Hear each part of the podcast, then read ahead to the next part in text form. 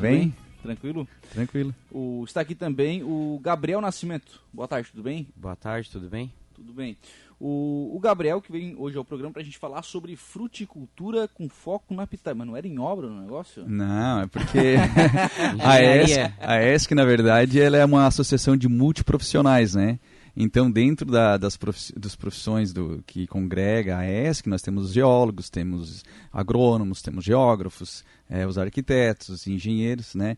Então, precisava de um, nome, um nome do, do programa falando em obras para chamar, claro, para chamar, né? Mas os agrônomos também fazem parte conosco aí.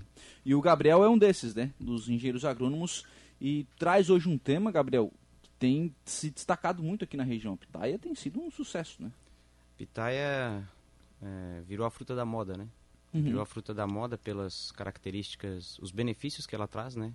Para a saúde das pessoas e também pela questão estética, né? Ela uhum. chama atenção, é, a gente chama também nos bastidores aí de... Bastidores não, né? Conhecida mundialmente também como fruta do dragão, porque ela tem um, uma espécie de escama ao redor dela que acaba chamando bastante atenção. Como até que ela chama de brácteas, né? Mas ela chama bastante atenção. Pessoal vê muito já em novela e filmes, e isso está trazendo uma demanda, né, uma geração de demanda bastante grande na comunidade.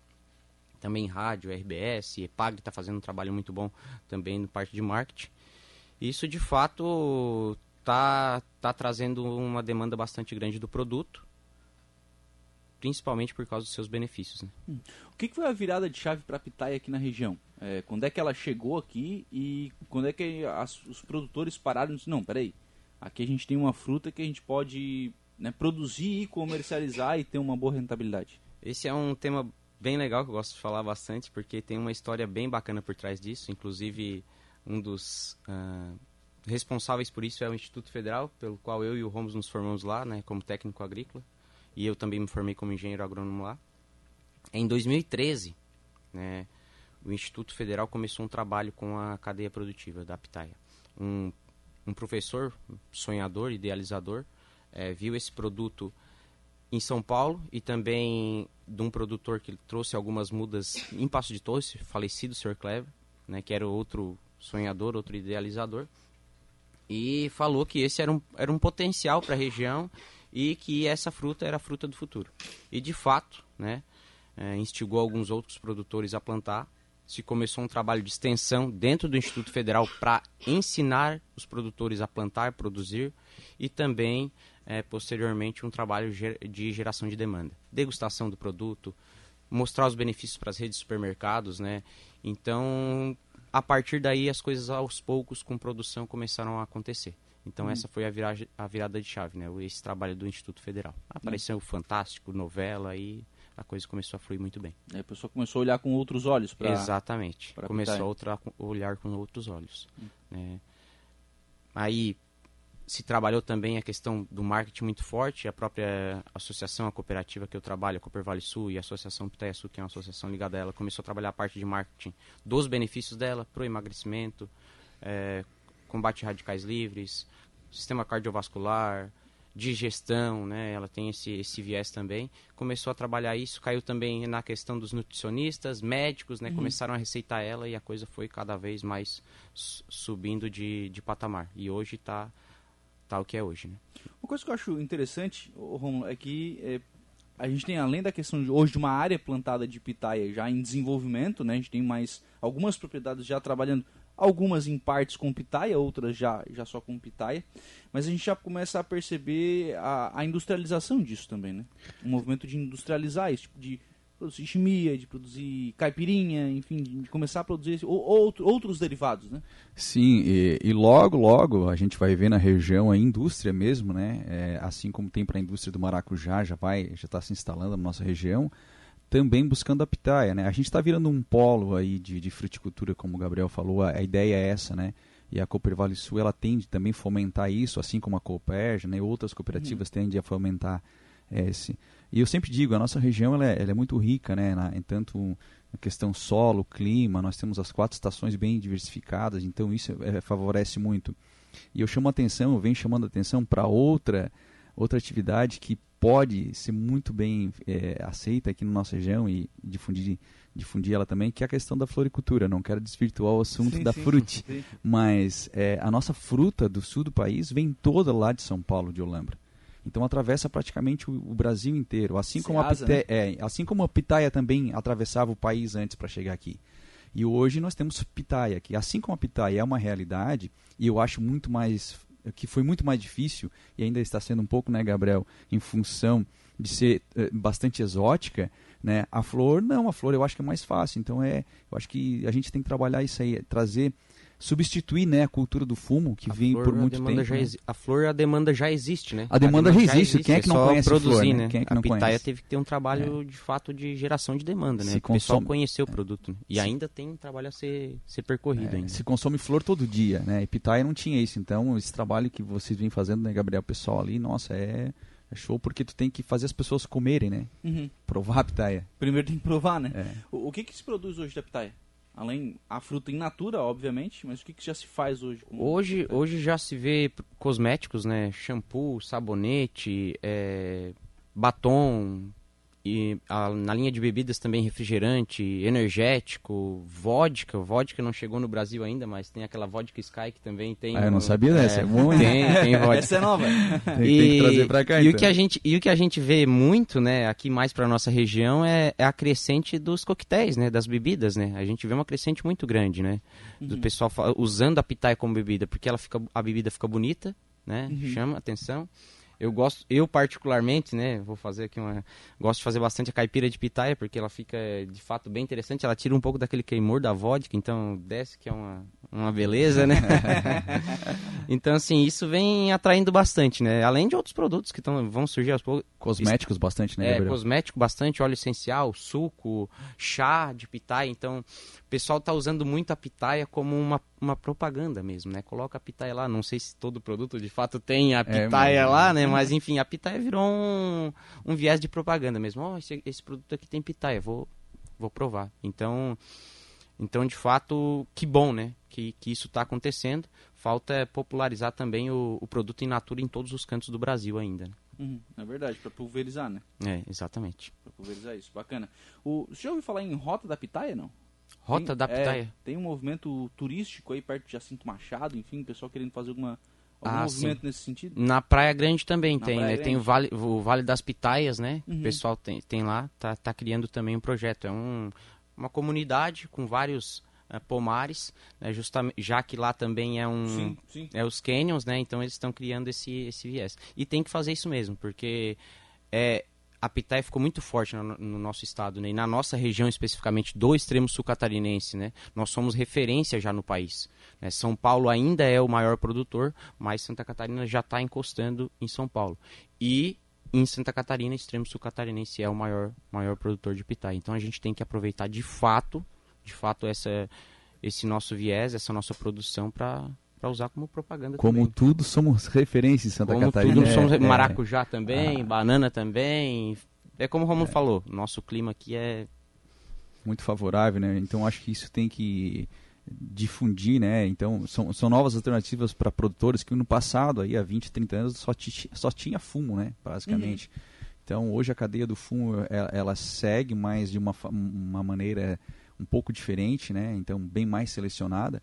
E antigamente as- as- a indústria fumageira ela patrocinava, né? Financiava toda a lavoura. Hoje não é mais assim. Então o produtor que quer ele tem que bancar a sua lavoura. Então muitos saíram desse segmento. Então hoje você tem que buscar alternativas, como maracujá, você tem a pitaia agora, né? A, a mandioca numa crescente também na nossa região. Mas a pitaia é, A enfim, mandioca, né, aliás, que é uma retomada, né? é uma retomada, sim, porque Já o Bra... teve mandioca plantada aqui em, em- em larga escala. era né? basicamente mandioca no passado, É. né? Então o Brasil colônia é, veio dos engenhos, né? Era engenho de cana e engenho de farinha, né? No- todo o litoral nosso aqui, em função da cultura açoriana, produzia, toda a família tinha um engenho de farinha.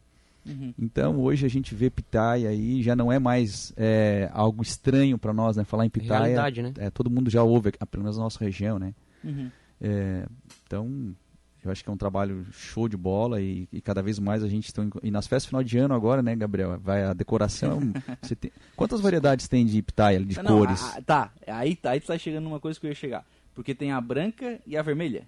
É, A grosso modo é isso, né? Ah, é a polpa branca e a vermelha. Só que dentro da branca existem várias variedades e dentro da roxa também tem, existem várias variedades. Eu poderia listar algumas aqui, né? Nós temos a Vietnamese White, a polpa branca comum, tem a Pink, tem a Paulista, tem a Não, Nicarágua. tá, mas assim, de escala de cores, assim, o que, que elas variam?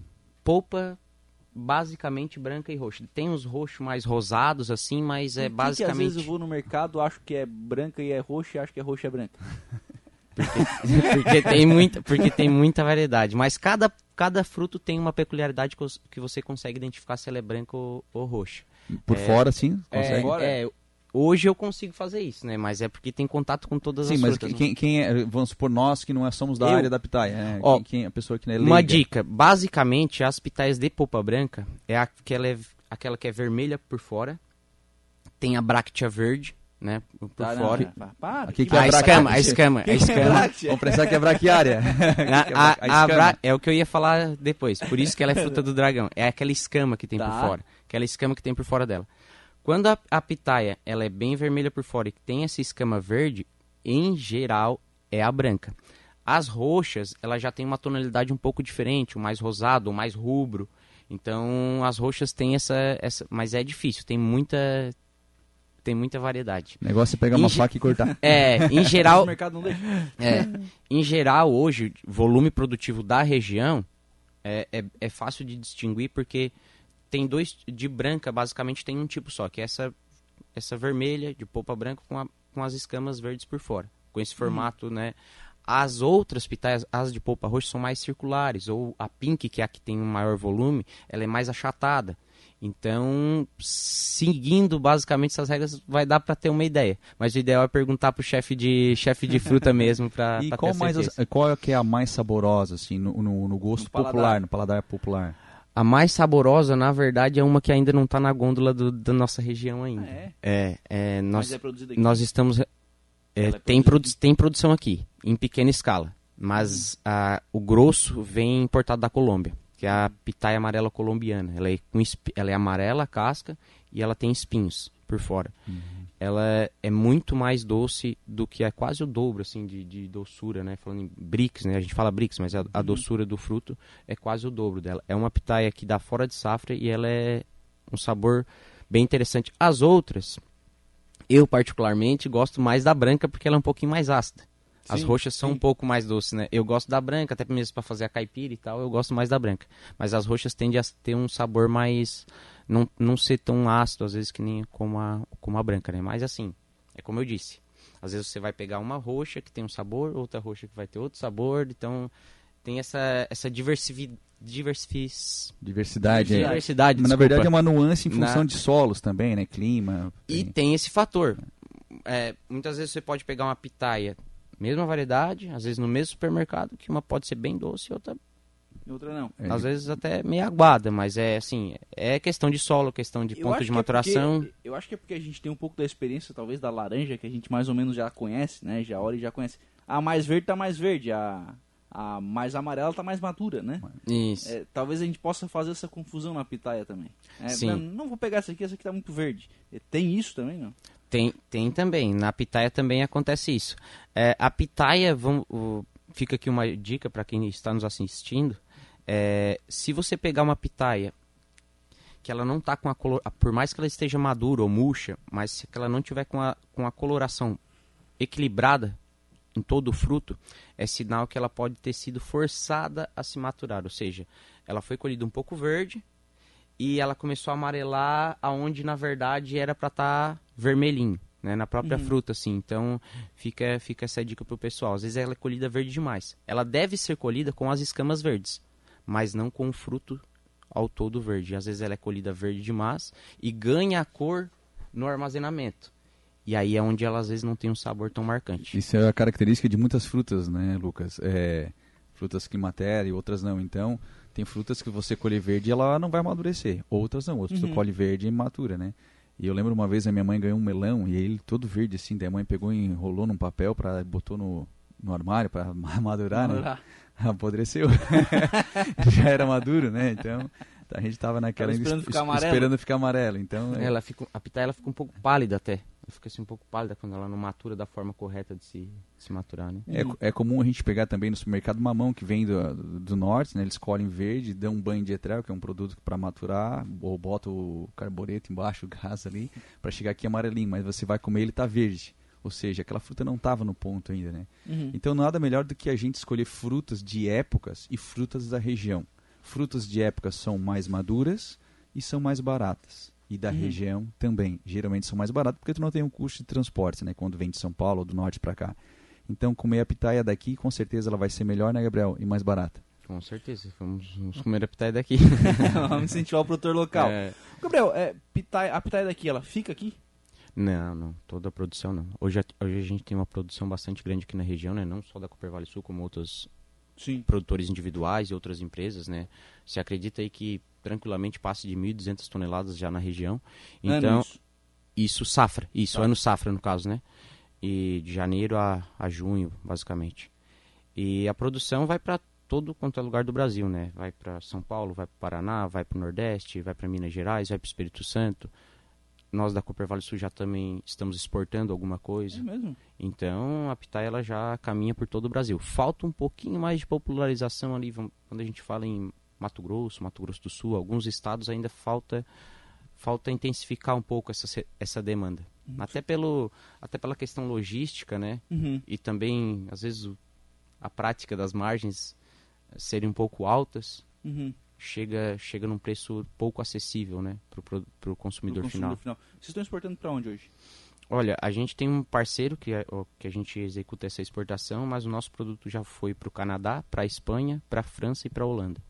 Qual é a diferença é, na hora né, na, na, na produção, né, para colher para o mercado interno e para o mercado externo? É, a produção para o mercado externo, ela tem que ser uma produção exata, que eu di- diga-se de passagem assim, ou seja, questão nutricional, coloração da fruta, ela tem que ser a coloração ideal, assim, onde o que, que a acontece? exigência é maior. Tem que ter um Isso. padrão. É, tem que ter o padrão, não pode ter, não pode ter nenhum dano por inseto também. E, e tem que ter segurança em pós-colheita, ou seja, tem que ter um tempo de prateleira um pouco maior, 15, 20 dias, 30, 35. Então, esse que é o, é o detalhe. Então, para isso acontecer, questão nutricional, lá na produção, tem que ser exata, análise de solo, né? Todo esse trabalho, adubação, ponto de colheita correto, né? Uhum. Todo esse trabalho tem que ser feito perfeito. Hoje no Brasil, é, no Ministério da Agricultura, tem alguns, ah, um, várias frutas né, e cereais que eles têm classificação vegetal. Né? Eu, quanto Cidasco, eu trabalho com classificação vegetal. E aí, por exemplo, a, vamos pegar o exemplo da maçã para fazer uma, uma comparativa com a, é, com a pitaia. A, a, a- top, maçã top seria a CAT1, categoria 1. A CAT1, depois vem a CAT2, a CAT3. Então, para ser uma CAT1, ela tem que, não, não pode ter nada de imperfeição. Tem que ser a a- aquela maçã de, de prateleira mesmo, né? De, de vitrine. De, fo de foto propaganda. De foto de propaganda. Aquilo ali. Tu não, e tu não acha mesmo imperfeição. Ela é top, né? Então tem um calibre também, tem um, tem um tamanho que ela... Né? E por- a pitaia ser nova, ela não existe um padrão dentro do Ministério da Agricultura. Daí é uma relação de comércio entre o cliente e o vendedor, no caso aqui a cooperativa, né? Então, ah, eles vão te mandar um padrão lá externo. Ah, eu quero um padrão de pitaia nesse padrão aqui. Então eles vão entrar. Da mesma forma que se tem que ter um controle, né, de, de, ah, de campo, né? Então você tem que ter toda uma análise de campo, de vários produtos que tu usa, tem produtos que não é recomendado, então tu tem que ter essa gestão, né, bem mais apurada. Uhum. A gente já falou aqui, Gabriel, sobre é, a, a pitaia ser relativamente recente aqui na, na região. A gente falou, já falou sobre outras culturas, né? Ah, o fumo, que às vezes está perdendo algum espaço aqui na, na região. Por exemplo, hoje o cidadão que tem lá um- uma área de, de fumo, como é que ele tem que preparar? O que, que ele tem que fazer para ir saindo do fumo e entrando com a pitaia?